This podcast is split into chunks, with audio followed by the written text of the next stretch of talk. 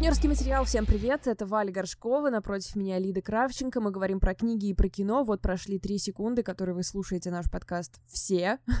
И нам нужно срочно купить вас какой-то классной темой. Или нет, потому что вы должны слушать про кино и книги, даже если они скучные. Ведь мы же смотрели их и читали весь год, что Вообще. нам делать с этим. Да, как бы. Не похвастаться никуда. Ну да, но на самом деле, а, не знаю, возможно, мы должны быть уже немножко пьяненькими, ведь до Нового года осталось всего-то ничего. И Да. вообще... А мы собирались быть пьяненькие, но, к сожалению, жизнь такова реальная, что мы записываем этот подкаст в ранищу утром перед рабочим днем. Жизнь такова и больше не какова, как сказал а, великий классик. Ну, надеемся, что хотя бы пьяненькие вы и Да. сможете послушать. Какие у нас сегодня будут темы? Ну, во-первых, мы хотели обсудить Черное зеркало, интерактивный фильм, который вчера вышел на. Netflix, и просто который я смотрела до трех часов ночи, выбирая другие какие-то варианты. Такая, нет, нет, нет, а если выбрать вот это? Потом мы хотели бы чуть-чуть поговорить, прям совсем, а, наверное, коротенько о том, какие у нас личные го- итоги года. Личные итоги года. Вот сейчас все отключились. Нет, мы не будем рассказывать, где мы были в этом году и какого успеха достигли, и какой невероятный опыт приобрели. Ну, личные итоги, я имею в виду итоги фильмов Да, и книг. да, Это да. личное для меня. Я отношусь Больше к ничего- профессиональному как к личному. Я больше ничего не делала в этом году. Ноль успехов. Зато прочитала некоторое количество книг. Зато- но недостаточно. Зато посмотрела четырех с половиной часовой китайский артхаусный фильм. Все, Да, что еще нужно? да. Ну и я вот хотела бы дать а, парочку советов для тех, кто очень любит на январских праздниках валяться на диване и смотреть какое-то кино. Просто я знаю, что среди вас есть много людей, типа 90%, которые планируют пересмотреть всего Гарри Поттера, а потом пересмотреть всего Властелина колец. Просто тряпочкой, знаешь, такую же золотую коллекцию DVD протирают. Да, да. да, да, да. Так и что- есть еще третий тип людей, я тебе напомню. Да? Это Бриджит битва Джонс? экстрасенсов. Как ни странно, я знаю кучу людей, которые полностью адекватны и полностью в себе, и которые смотрят битву экстрасенсов со 2 по 5 Так вот, черное зеркало. Да. Уф. Что это такое? Кажется, э, все смотрели хотя бы пару серий. Это Ну, изначально в был такой британский сериал о том, ну, черное зеркало, типа отражение наше в выключенном телефоне или выключенном гаджете, о том, как технологии в ближайшем будущем нас всех захватят и нам всем хана. Но мне кажется, все смотрели и британские варианты, потом вариант Netflix, поплевались, сказали о том, что раньше было лучше. Да? Так вот, ну да, это очень-очень многие были Да, такие оценки, понятно, что понятно. вот такое себе. Так вот, Netflix вчера выпустил для своих подписчиков а, интерактивный фильм, который идет где-то полтора часа, да, но если вы там будете, как я, выбирать кучу разных вариантов, то это у вас займет немножко больше времени. И а, давай, может быть, немножко расскажем, в чем там В суть. чем суть? Да, именно сюжетная. То есть есть молодой человек, который разрабатывает игры в- где-то в начале 80-х. Мгм, То есть вы представляете какие-то игры, видеоигры, да, но они такого уровня. Ну, самое типа, простое чуть позже это. Пакман, Ну, да, это да, уже позже Пакмана. Позже, но вот Да. по визуальной составляющей что-то типа Да, да, такого. да. То есть тебе уже не надо печатать там «возьми лампу», но все равно еще функционал не очень большой. Мгм. И он пытается адаптировать э, для видеоигры книгу, которая построена по такому принципу, что если вы выберете вот сейчас такой-то вариант, откройте страницу 18, а теперь откройте страницу 22, чтобы продолжить. Как это называется, этот жанр? Слушай, я не знаю, как называется жанр, но вот книга, которой он э, делал свою одноименную игру, называется «Барандашмык». Это, видимо, выдуманная книга, которая осталась от его матери. Он как-то пытается эту книгу адаптировать, он приходит в э, студию геймдизайна, знакомится со своим каким-то, видимо, кумиром, который очень классно сыграл актер Уилл Поутер. Мне кажется, вам ничего не будет говорить его имя, но если вы смотрели фильм «Выживший» или «Мы Миллеры», или «Бегущий в лабиринте», кстати, молодой человек, который переходит из стадии вечных подростков уже не У подростков. него, кстати, такие- такое... у него такое, да, специфическое лицо, Да. запоминающееся. Вот брови так расположены очень интересно. Да, как будто он все время хмурится. Странная характеристика. Ну да, но, Но я он запоминаю его по необычный, бровям. Он Да, необычный. да, И у него еще такой тембр голоса, как будто он уже Очень старика, ну как бы красивый, взрослый да, очень. Он не да, да, бьется да. с его лицом. И плюс из-за того, что он играет такого странного персонажа, это все добавляет такого очень необычного флера. Да, короче, он, он там очень крутой. Далее как-то развиваются события, там, эта Ну, студия суть- геймдизайна э, соглашается взять его игру, и как там дальше он ее дорабатывает. То есть здесь в плане сюжета Netflix предлагает нам посмотреть, насколько можно далеко зайти, если ты задрочился по какой-то определенной теме. То есть если ты хочешь там сделать идеальную игру, и это довольно сложно, и как э, вот это все творец и безумец, Ну да, да, как- как все вот эти штуки, да. И, собственно, что Netflix предлагает? В определенном определенные моменты решать за героя, что ему делать. Там начинается, по-моему, если не ошибаюсь, первый выбор, вы выбираете, какие хлопья ему съесть на завтрак. Я ничего не знала про то, что это будет интерактивный фильм. То есть это вообще прошло мимо меня. И потом такая, а, черт, как круто, надо же выбирать. Ну, то есть поэтому мне кажется, mm-hmm. что мое незнание mm-hmm. еще больше очков добавило э, этому проекту. То, с чем я подошла к интерактивному, первому интерактивному фильму, очень похоже на то, вот в твоем чате это обсуждают. У меня была нек- некоторая скептическое отношение, потому что есть компьютерные игры, в которых ты, собственно, в основном разговариваешь uh-huh. и делаешь выборы, и я не то чтобы их фанат, то есть я играла uh-huh. там в несколько из них, и мне не то чтобы сильно нравится, я не успеваю погрузиться во всю историю, мне не создается впечатление, что я внутри сюжета, и мне казалось странным переносить это в сериал, я совершенно не понимала, зачем это делать, и казалось, что это такой излишний просто аттракцион, типа как по первые 3D-фильмы до Аватара, когда uh-huh. в этом нет абсолютно абсолютно никакого смысла просто ради того, чтобы навесить какой-то еще дополнительный ярлык. Но, слушай, не знаю, а тебе кажется, в этом есть какой-то дополнительный глубокий смысл?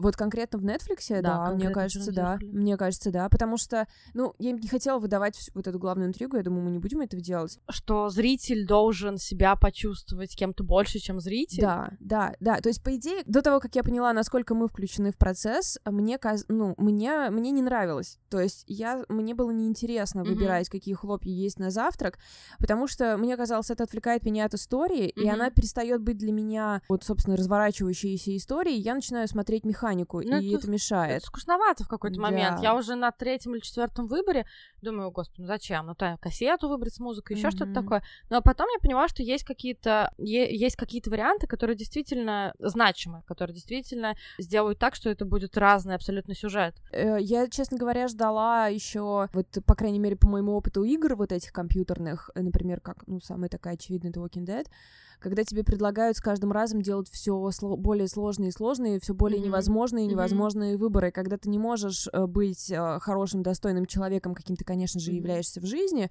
а должен выбирать, убить тебе девочку или мальчика, mm-hmm. там, грубо mm-hmm. говоря. Суть же черного зеркала показать э, то, насколько мы уязвимы перед технологией. Mm-hmm. И я думала, что этот э, фильм покажет именно, ну, насколько мы, зрители, сидящие на диване и делающие этот выбор, насколько мы легко пойдем сейчас за вот этой идеей сценариста, и что в итоге нам придется сделать какой-то невозможный выбор, и это сделаем, собственно, мы. Ну и иллюзия выбора, само собой, то, что на самом деле мы все придем, скорее всего, к одному и тому же результату, и можно, конечно, выбирать просто чисто ради развлечения. Как тебе кажется вообще сам сюжет, насколько он сильный, или вот эта тема подменяет собой все художественные вообще какие-то моменты. Ну, не все, конечно, не все. Он действительно очень складно сделан и интересно снят. Есть моменты действительно страшные. Ну, то есть они визуально сделаны хорошо, когда он уже начинает по одной из линий сходить с ума. Но он в целом, как бы, вы как только начинаете смотреть, видите, что он пьет таблетки, то есть паренек-то достаточно нестабильный. И когда он начинает еще больше погружаться в это безумие, то есть там какие-то довольно, в принципе, простые эффекты, но какая-то нагнетающая музыка, становится очень темно, там еле, еле видно, что там происходит, ну, какие-то яркие вспышки потом, ну, то есть довольно простые эффекты, но они, в принципе, работают. С другой стороны, мне показалось интересно, что у меня ощущение, что это было снято специально для маленького экрана, ну, то есть, потому... Нет, я имею в виду для телефона или для планшета. То есть это не история про то, чтобы смотреть это на большом экране. То есть чисто, чисто визуально мне так показалось. Потому что там такое ощущение, как будто деталям каким-то фоновым вообще никакого внимания не было уделено. Ну, то есть все, ну, не было какой-то такой хорошей, кропотливой работы. Я не говорю о том, что это плохо. Но просто передний план, который мы увидим, если мы будем смотреть с телефона, он будет очень сильно отличаться. Ну, мне, мне, так, мне так показалось именно по уровню проработки, потому что, ну, ну и да, конечно же, форма, а, она немножко превалирует над содержанием в этом случае, но я бы не сказала, что содержание какое-то прям уж совсем пустое. Это действительно интересная история, то есть там они добавили какую-то, разумеется, психотравму этому мальчику. Идея же, опять же, мне кажется, что это становится общей темой я опять говорю о том, что это было и в дом, который построил Джек Фантриер, и воспитательницы, которые мы обсуждали в прошлый раз, а, там, уровни дозволенности творца для того, чтобы создать какой-то свой шедевр, что нужно сделать, потому что, ну, чем более комфортно у него условия, тем хуже у него игра получается.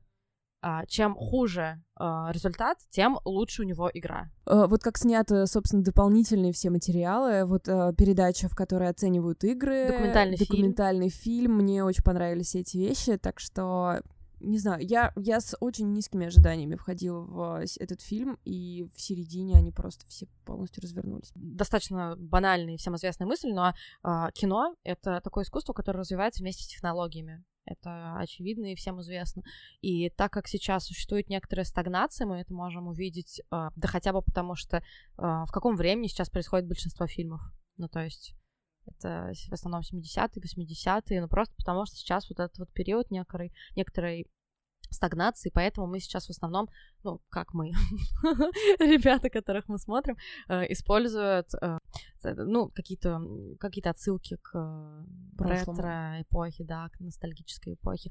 И, и поэтому э, это важный, это важный фильм, потому что, мне кажется, он такой будет первый наиболее заметный. То есть Содерберг, по-моему, делал какие-то интерактивные фильмы, но это очень так прошло гораздо тише. И это важно, потому что, ну, возможно, это даст какую-то новую, новую ветку, новое направление развития именно в кино.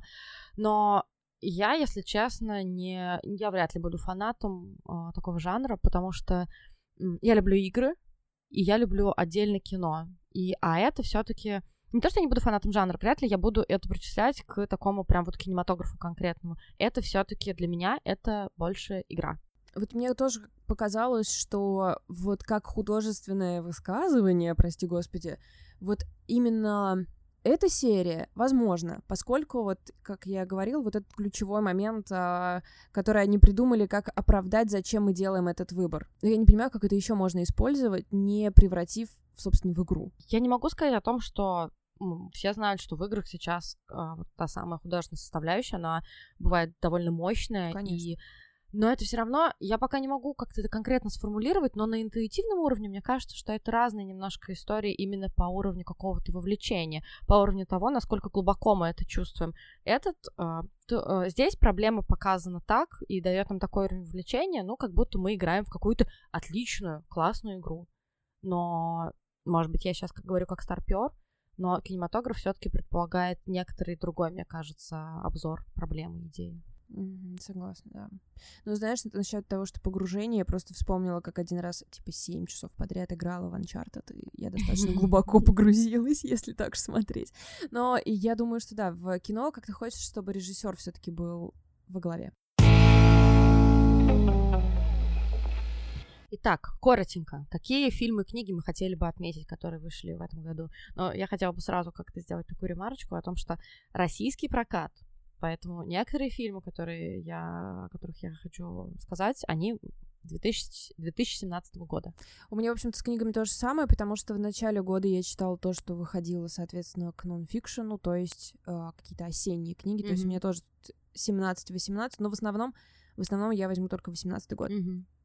Ну что, поехали? Mm-hmm. А, я, если так ты не против, начну с а, книги «Вегетарианка». Ган Хан ее написал. Это совсем короткая повесть о девушке, которая решает не есть мясо. Она живет в Южной Корее. Она решает не есть мясо, и все ее а, окружение абсолютно не принимает это решение. Причем она принимает это решение не то, что как-то я решила стать вегетарианкой, а на каком-то странном экзо- э, эзотерическом уровне просто. Ей сон, по-моему, приснился? Да, да, ей приснился какой-то мерзкий сон или что-то такое, то есть она просто не может больше есть мясо.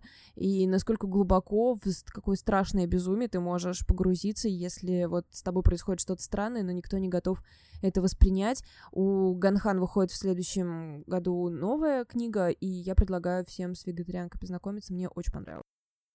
А, я сознательно э, не хочу брать фильмы из Оскара, потому что это все-таки пр- прошлый год, ну то есть вся эта три билборда, форма воды, с этим все понятно. Но отдельно мне хотелось бы выделить фильм э, «Призрачная нить», просто потому что, возможно, я его посмотрела, наверное, последним во всей этой оскаровской гонке. Это фильм э, Пола Томаса Андерсона, которого мы знаем, мы смотрели, мне кажется, все «Магнолию», «Мастера» и вообще... А, «Нефть», опять же. И это фильм, а, где сыграл свою последнюю роль Дэниел Дель Льюис, который объявил о том, что он уходит из кино, и теперь он будет заниматься, по-моему, да что такое, я чуть не сказала, пошивом одежды. Ну, может, пошивом одежды. Ну, короче, он уходит в модную индустрию. Это фильм как раз знаменитом кутюрье Рейнольде Вудкоке, который создает одежду для самой королевы. Это Лондон, 50-е. И, и, конечно, это фильм, который можно просто крутить по-разному. И в первую очередь это, конечно же, история о том, как режиссер э, вообще работает над своим фильмом, над своей работой. И, наверное, это в чем-то, ну, как-то очень отдаленно автобиографичная. Ну и, конечно, это такая а, любовная история, потому что а, в центре сюжета, как а, этот а, Вудкок знакомится с девушкой-официанткой из какой-то деревушки, и в итоге он женится на ней. И несмотря на то, что у него очень-очень мерзкий характер, и как вот он... А, как можно завоевать такого сложного человека, какими путями, там тоже очень интересная концовка. Ну и, господи, это же Дэниел Дель Льюис. Просто можно, сколько он идет, два с половиной часа, два с половиной часа на него смотреть и вообще ничего больше не ждать, мне кажется. А, моя книга следующая «Продажная тварь» Пола Бетти. Это очень короткая книга о э, черном парне, который в, живет в гетто, где вокруг него тоже черные ребята, и он решает, что им всем будет комфортнее справиться с своим угнетенным положением, если он вернет в дело э, сегрегацию и просто появляются на улицах автобусы только для черных и автобусы только для белых. Рядом строится типа школа только для белых. Но ясное дело, что он не может сам один что-либо построить, то есть это в основном он просто вешает таблички и что-то в этом духе, но это срабатывает просто на ура, и сообщество как-то очень классно оздоровляется. Ну, так как это больное дерьмо какое-то, а на него подают в суд. И это очень смешная книга. Она, конечно, полна э, всяких отсылок к американской культуре, и здесь нужно быть немножко погруженным в нее, но я думаю, что мы все в нее более-менее погружены. И там есть такие достаточно странные сцены секса. Вот я отлично помню. А, мой следующий фильм — это «Смерть Сталина» который, мне кажется, не посмотрел бы так много людей, если бы не этот скандал с Минкультом, так что спасибо, Минкульт, тебе большое. И э, мы даже устраивали показ нашим чатиком. Э, напоминаю, что у меня есть телеграм-канал, который называется Open Cluster, и у нас есть кластер-чат, такая маленькая тусовочка, и мы устроили кинопоказ, и все вместе э, сходили, э, ну, устроили, устроили себе этот показ, посмотрели, его было очень весело. И э, фильм действительно просто смешной, это просто хорошая комедия. Э, люди, которые с пеной рта говорят о том, что а, как-то, не знаю, унизили наше наследие или еще что-то такое. Ну, ребят, а, как бы мне кажется, что должна быть какая-то здоровая оценка тому, что происходило в нашей стране. Ну, типа, убивать людей плохо, убивать людей пачками еще хуже, репрессии. Ну, ребят, это все плохо. И когда э, всех этих кровавых вождей и кровавый режим высмеивают, я не вижу вообще в этом ничего плохого. Что это за такая позиция о том, что, ну, как бы, это же наше, значит, только мы это можем высмеивать. Ну, мы Но... тоже особо как будто не можем высмеивать. Ну, никто ничего не может. Uh, anyway, там супер крутой просто бомбический актерский состав, ну, типа, Бушеми в роли Хрущева, это отдельная совершенно история. Uh, снял фильм Армандо Янучи. Если вы смотрели фильм в петле. Это просто супер, э. Э, супер фильм про э, американское право... Господи. Это просто супер фильм про британское правительство, о том, как там все это плохо устроено. И вот тот же режиссер снял фильм «Смерть Сталина», и мне кажется, что это просто нужно посмотреть, чтобы хотя бы посмеяться в какой-то момент своей жизни, потому что он действительно очень смешной. Я советую еще книгу Тома Хэнкса «Уникальный экземпляр». Том Хэнкс, естественно, актер, и вы знаете, что, возможно, вы знаете, но это один из очень известных о нем фактов, что он собирает пишущие машинки, и в какой-то момент, видимо, ему захотелось на них что-нибудь попечатать. И он напечатал некоторое количество рассказов. Они не вот чтобы какие-то гениальные, очень трогательные или чего-либо, но они просто все хорошие. То есть его вот осознание того, что Том Хэнкс хороший человек, оно перешло и в эти абсолютно э, такие нормальные рассказы. В общем, это очень приятная книга, кроме того, издана очень хорошо. Еще один из главных фильмов года для меня это фильм «Фокстрот», который, опять же, вышел в 2017 году, но до нас добрался только этим летом, по-моему. Это фильм израильского режиссера Самуэля Маоза. А, он, вы, может быть, смотрели его фильм, который называется «Ливан», а, про вот этот ливанский э, конфликт 82 э, года, который был снят полностью из танка, ну, то есть мы видим а, то, что происходит через танковый прицел. И э, Фокстрот это тоже антивоенный фильм. Возможно, это связано с тем, что я не очень хорошо помню историю, но, по-моему, Маос, когда был совсем молодой, он участвовал как раз в этом ливанском конфликте, и вот что-то у него там случилось, то ли он кого-то застрелил, то ли, ну вот, в целом у него осталась эта травма военная по, после этих военных действий, и с тех пор вот он как-то несет в массы свое э, антивоенное послание. Фокстрот фильм просто, просто потрясающий о том, что Война это плохо. ну, реально так и есть. Э, в сюжете супружеская пара, э, у которых сын служит в данный момент э, в израильской армии на границе с Палестиной, и они узнают о том, что он погиб и как вот э, дальше такое трехчастное действие, как, какая у них реакция, как они на все на это реагируют, потом они выясняют, что он не погиб, и то есть, ну, вот эта вот вся каша из этих каких-то перепутанных фактов, из трагедии, действительно чего-то очень смешного, и отдельного внимания стоит э, кусок, там, где показывают службу этого мальчика в армии, и мне кажется, многие видели этот момент, а, там, где они через шлаг, открывают шлагбаум, пропускают верблюда в этой пустыне, и второй самый известный момент, там, где один из этих мальчиков тан- танцует, опять же, фокстрот а, вместе с автоматом. Это просто что-то великолепное, это очень красиво, я всем рекомендую посмотреть этот фильм, он прекрасен абсолютно. Я дальше демонстративно пропускаю книгу «Вот я» Джонатана Сафрана Фойера, потому что чувак вообще перестал радовать. И Мария Степанова «Памяти памяти» сто процентов да, но мы про это говорили несколько подкастов назад, так что я тоже пропущу. Книга Петрова в гриппе и вокруг него Алексея Сальникова. Я уверена, что вы точно про нее слышали, и ее никак нельзя пропустить, и точно ну, она должна быть в списке моих лучших книг года. Она и смешная, и трагичная, она великолепно написана. Это очень э, удивительная история для России, такой взгляд на нашу действительность, очень честный, смешной и жесткий. Это история о семье, семье Петровых, которые болеют гриппом, и каким-то образом начинается вокруг них творится какая-то чертовщина странная. Вот, вот собственно, все, что нужно об этом знать. Еще один фильм, о котором я хотела рассказать. А, я вообще не знаю, где вы его возьмете, если честно. Но если вы вдруг будете или живете в Москве или в Питере, увидите, что э, некоторые энтузиасты устраивают просмотр фильма «Слон сидит спокойно», пожалуйста, срочно идите на него. Это, э, да, там хронометраж почти 4 часа. Мы сидели абсолютно спокойно, и это очень хороший фильм. И хронометраж совершенно не чувствуется, потому что он очень насыщенный, и при этом он, конечно, совершенно депрессивный. Его снял китайский молодой режиссер Хубо, который покончил с собой еще до премьеры, ну просто чтобы вы понимали, насколько а, будет весело смотреть этот фильм. Он рассказывается о индустриальном Китае, современном Китае. Там четыре героя, которые пытаются выбраться из а, даже не то что рутины, из какой-то совершенно жестокой реальности. То есть там э, два школьника, мальчик и девочка, э, какой-то мелкий молодой человек, какой-то мелкий бандит он, и пенсионер, которого пытается его семья отправить в дом престарелых, чтобы он не занимал место в квартире, а он живет на балконе. И линия каждого из них э, продумана очень круто, и все это развивается. Э. Ну, действительно, мне было очень интересно смотреть. Это не то, что было ну ладно, я буду себя уговаривать, чтобы не жалеть об этих четырех часах, которые я потратила. Нет, действительно, фильм очень-очень классный. А моя следующая книга «Картина мира», ее написала Кристина Бейкер Кляйн. Вы точно видели эту, собственно, картину.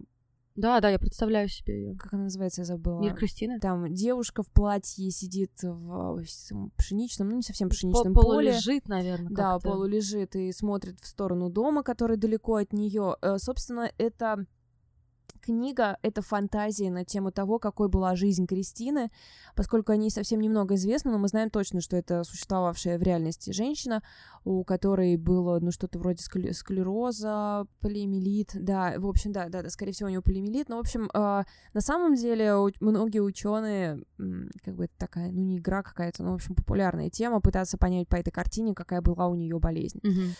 Кристина Бейкер Кляйн делает, э, создает буквально историю знакомства Кристины и Эндрю Уайта, художника. В общем-то, они действительно были знакомы и жили неподалеку, скорее всего, там было все не так. Но это просто великолепная история, великолепная фантазия, и такая попытка наполнить жизнь этой женщины какими-то подробностями, потому что так уж вышло, что она вошла в историю вот какой-то вот такой своей странной болезненностью. Помимо этого, в ней наверняка было очень много всего. И вот эта фантазия о э, довольно-таки одинокой женщине, у которой тяжелые тяжелые жизненные обстоятельства, которая живет в глуши, э, и как она при этом, в общем, становится Э, сильной, и мне кажется, это, в общем, достойное внимания книга «Картина мира» Кристина Бейкер-Кляйн. А, я сейчас поняла, что я довольно осознанно пытаюсь не говорить о фильмах, о которых мы уже, которые мы уже упоминали в подкасте. Мне кажется, это будет так будет логично, да, наверное. А, я хотела бы еще порекомендовать фильм Пола Дана, который называется «Дикая жизнь». Вот мы как раз с Валей его вместе смотрели, поэтому, наверное, если он тебе понравится, ты можешь меня поддержать. А, он, опять же, рассказывает, по-моему, это 50-е, о семье, в которой взрослый, наверное, сын, сколько ему, 13-14 лет, переживает э, разрыв родителей, которые ведут себя супер неадекватно, и самым взрослым в итоге оказывается как раз их умненький сын. Этот фильм стоит смотреть э, как минимум, потому что там играет Джек Джилленхол и Керри Маллиган, и они справляются со своей работой просто отлично. Кроме того, Пол Дана показал себя уже как довольно зрелый режиссер. То есть видно, что он вдохновлялся классиками, но при этом у него очень интересные и визуальные планы в том числе, и сюжет, который он выбрал. А, мы, по-моему, с тобой, да, обсуждали, что везде писали о том, что дикая жизнь — это история про белого мужчину в кризисе, но, конечно, это история совершенно не о том. Да, да, это очень странная оптика, так не стоит смотреть на этот фильм. А, я, наверное, посоветую графический роман Мануэля Фьор «5000 километров в секунду». Бум-книга издала его. Очень красивый, очень просто, супер.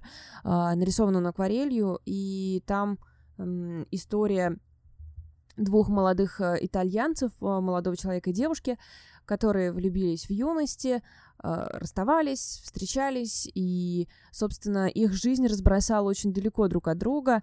Это полный какой-то интимности, честности роман, он не скрывает, то есть, например, эм, каких-то особенностей человеческого тела, то есть он изображает очень реалистично беременную женщину или там сцену секса в взрослых людей в туалете, соответственно, она не выглядит достаточно красиво, но э, сам по себе это очень красивый, очень нежный роман. «Пять тысяч километров в секунду» Мануэля Фьор. Последнее, что я могу посоветовать, это, ну, наверное, лучший все-таки хоррор года фильм а, Ари Астера, который называется «Реинкарнация». Он действительно ужасно страшный, но как сказать, он не, у него нет такой задачи беспрерывно вас пугать.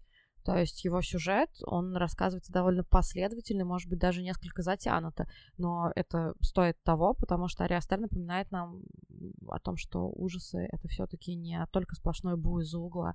Это история о семье, супругах и двух детях, у которых умирает бабушка, и не вот чтобы кто-то как-то особенно грустит из-за этого. И дальше происходит цикл э, трагедий, и я, ну, чтобы не спойлерить, не буду рассказывать, что там конкретно происходило, но, как мне показалось, основная идея а, — это о наследственности. То есть фильм называется, конечно, не реинкарнация, а наследственность на самом деле. Это и фильм о том, насколько наши гены, насколько наша семья и наши родители определяют то, какими мы будем в дальнейшем. И это снято интересно, это снято страшно, и Тони Калет просто могу я аплодировать типа всегда, потому что она бесконечно хороша. У меня, наверное, несколько книг осталось, тогда я очень быстро по ним проскочу. Uh, во-первых, «Осень» Али Смит, uh, ее я упоминала. Джулиан Барнс «Одна история». Это великолепный uh, роман о любви. Он очень короткий, и если вам вот как раз хочется прочесть что-то в чистом виде о любви, чего сейчас практически, практически не бывает. Да, почему-то кажется зазорным писать какие-то любовные истории, меня это очень расстраивает. Да, здесь она полна и трагизма, и необычная, она о любви взрослой женщины и молодого человека. Эмма Кляйн «Девочки», вышедшие, по-моему, к прошлому нонфикшену, обязательно к прочтению вообще. А я думала, она тебе не понравилась, ты же говорила, что там перевод какой-то плохой. Я поэтому не стала ее читать. Прости, я забыла уже об этом, честно говоря. В моей памяти это прекрасная книга. Все, все равно куплю ее. Я все время просто на нее смотрю и думаю, так, Валька мне сказала, что перевод плохой, Слушай, я не буду ее читать. Не, не знаю, почему я так говорила, я уже забыла этот момент. Вот надо про все писать. Но сюжетно... А, да, я вспомнила, да, точно. Там очень не, неравномерно написанные части, точно. Там а, есть часть, написанная из дня сегодняшнего, и есть часть о воспоминаниях девушки, как она попала в секту, mm-hmm. по типу как у Мэнсона, но не такую. Mm-hmm. Вот, и как они там совершили что-то страшное. И вот та часть, которая про сегодняшний день, она плохо написана. Mm-hmm. А та часть, которая про секту написана очень хорошо, это дебютный роман, и автору было типа 25, когда mm-hmm. она его писала, то есть вообще простительно. А, я предлагаю не пропускать ее в любом случае. Вот, ну, в общем, наверное, это самые такие а, основные вещи, и о других я рассказывала в подкасте, и, конечно, если вам этого недостаточно, и вам нужна какая-то систематизация, я в любом случае напишу какой-то итоговый пост в Телеграме, где будут лучшие книги с моими подписками и комментариями. Телеграм называется «Страница 17». У меня на самом деле есть э, четыре совета Первый это, ну, так как, слушайте, если не Гарри Поттер, не Властелин колец, то все понимают, что хочется чего-то доброго, легкого, ну и как минимум воодушевляющего. И поэтому первый совет на все случаи жизни — смотрите фильм «Любовь, сбивающая с ног» Пола Томаса Андерсона, опять же.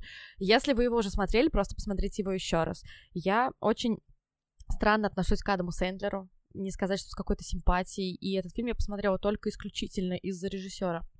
Это фильм прекрасный, абсолютно.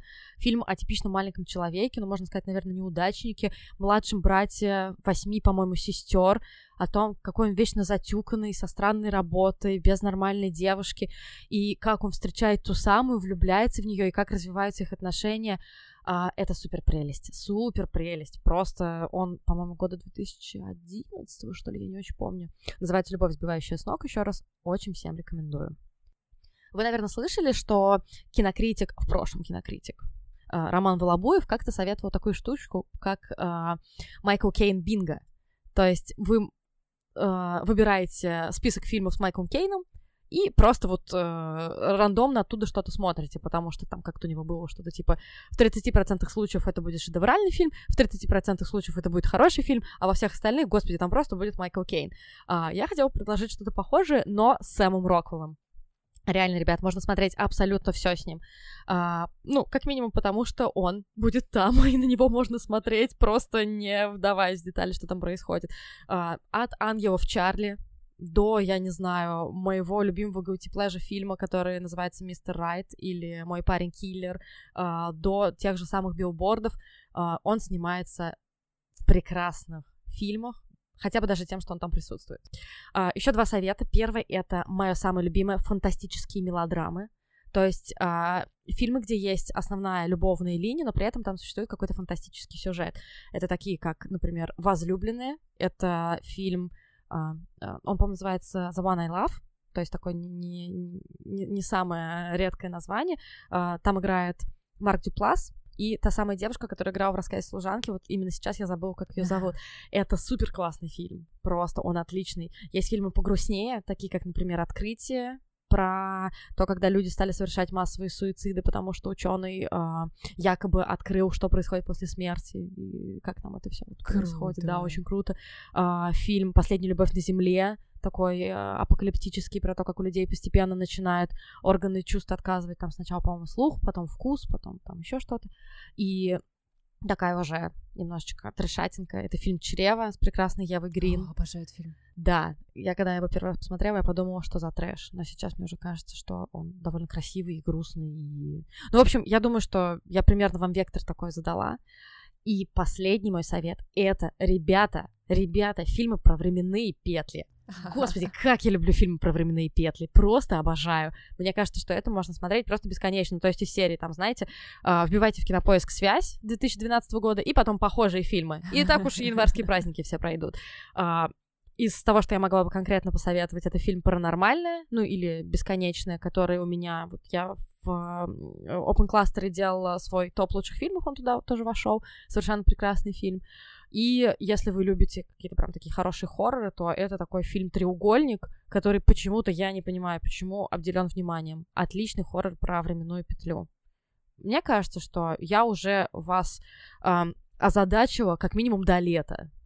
Поэтому, Валь, а что делать потом, если все фильмы пересмотрели? Два подхода есть к тому, что посмотреть, что почитать в каникулы. Это либо читать какой-нибудь один большущий роман, а, либо читать а, какие-то веселые небольшие а, небольшие тексты. И вот в случае, если вы хотите прочитать один большой роман из последнего, то у вас два варианта. Либо это «Бесконечная шутка» Дэвида Фостера Уоллеса, но еще раз, э, еще раз, как бы большое предупреждение, что э, убедитесь, что вы любите такого рода вещи. Что бесконечная шутка не такая уж и смешная. Э, отчасти да, отчасти да, и плюс там достаточно путанный язык, очень много авторских каких-то сумасшедших фраз, совершенно там, на первый взгляд, ничего не значащих, полная путаница в сюжете, то есть такое чтение для старательных. А второй большой роман, который сейчас вышел и который у всех на слуху, это 4321 Пола Остера. Вот я лично на него возлагаю большие надежды, я буду, наверное, читать его в каникулы. Это автобиографичная история мальчика, который хочет стать писателем. Насколько я понимаю, рассказанная чуть-чуть с разных э, позиций, разная оптика. То есть ты одни и те же события видишь с разных точек, и это должно быть интересно, очень большой. По-моему, толще даже, чем бесконечная шутка, если это имеет значение. И из коротких э, каких-то веселых вещей у меня, пожалуй, э, три рекомендации. Во-первых, это книга, которая называется «Будет больно». Это история акушера из Англии, который в какой-то момент ушел из медицины. Это его дневник от, э, от ординатора до практически главного врача отделения. Очень смешная, Конечно же, с долей грусти, ну, само собой, ведь он все-таки ушел из медицины, на это были определенные причины. Но да, я целом... читала отрывок, который ты выкладывал в Инстаграме. Да, да. Можно представить, какие там были причины. Да, очень мне показалось, что мне показалось, что это жесткий довольно. Очень жесткий. Он совершенно не стесняется никак. Он очень честно все объясняет. Конечно, если а, процесс родов вас не не пугает, то да, прочтите. А если вы тревожитесь, когда слышите слово матка, то, наверное, лучше избегать. Но в целом очень классно. А, Еще детектив, который я смело советую, это роман Таны Френч «Тайное место». Это э, дублинский такой детектив, великолепный. Э, если вот я рекомендовала недавно «Последних девушек», это увлекательно, но довольно дурно написано, то «Тайное место» написано очень классно. Это история про убийство в частной школе для девочек, и, соответственно, все свидетельницы там девочки-подростки, которые, конечно же, достаточно мерзкие существа. И, в общем, вся эта змеиная э, возня, а, плюс довольно обаятельные, интересные детективы, за которыми интересно следить. В общем... Она а, уже вышла, да? Ну, да, я купила ее в электронном виде, то есть в, книге, в бумаге тоже, наверное, есть. И вот книга, третья моя рекомендация, я честно рекомендую ее вслепую, но я абсолютно уверена, что я права. Она выходит, она уже вышла в бумаге, но я ждала в электронном виде, и в электронном виде она выходит только 30-го, так что я даже отрывочек не смогла прочитать. А, это Книга Гейл Ханиман с, Элина... с Элеонор Элефант «Все в полном порядке». Uh, меня, честно говоря, поража... покорило уже само название, и, uh, судя по описанию, это такая очень веселая, жизнеутверждающая... Ой, не люблю это слово. Чем бы его заменить? Душеспасительная, возможно, в время, я говорю. Возможно, душеспасительная книга об одиночестве, которая, в общем-то, с которым можно справиться, а может быть и нет. Очень классная обложка, очень классное издание — с Элеонор Алифант все в полном порядке. Читайте ее на каникулах, я тоже прочитаю. И вам потом расскажу. Вот. Ну что, мне кажется, что мы просто а, задали вам дел, кучу вообще. Домашку. Домашку, поэтому смотрите кино, читайте книжки. Мы вас поздравляем с Новым годом. Да, эта песня была специально для вас. Увидимся в следующем году. Да, мы, кстати, наверное, не будем даже делать каникулы, а просто через 7 дней запишем следующий. Видите, какие мы обязательные, пожалуйста. Поэтому тоже будьте дисциплинированными ребятами. Поставьте нам оценочку. Да, Всем спасибо. До встречи. Пока. Пока.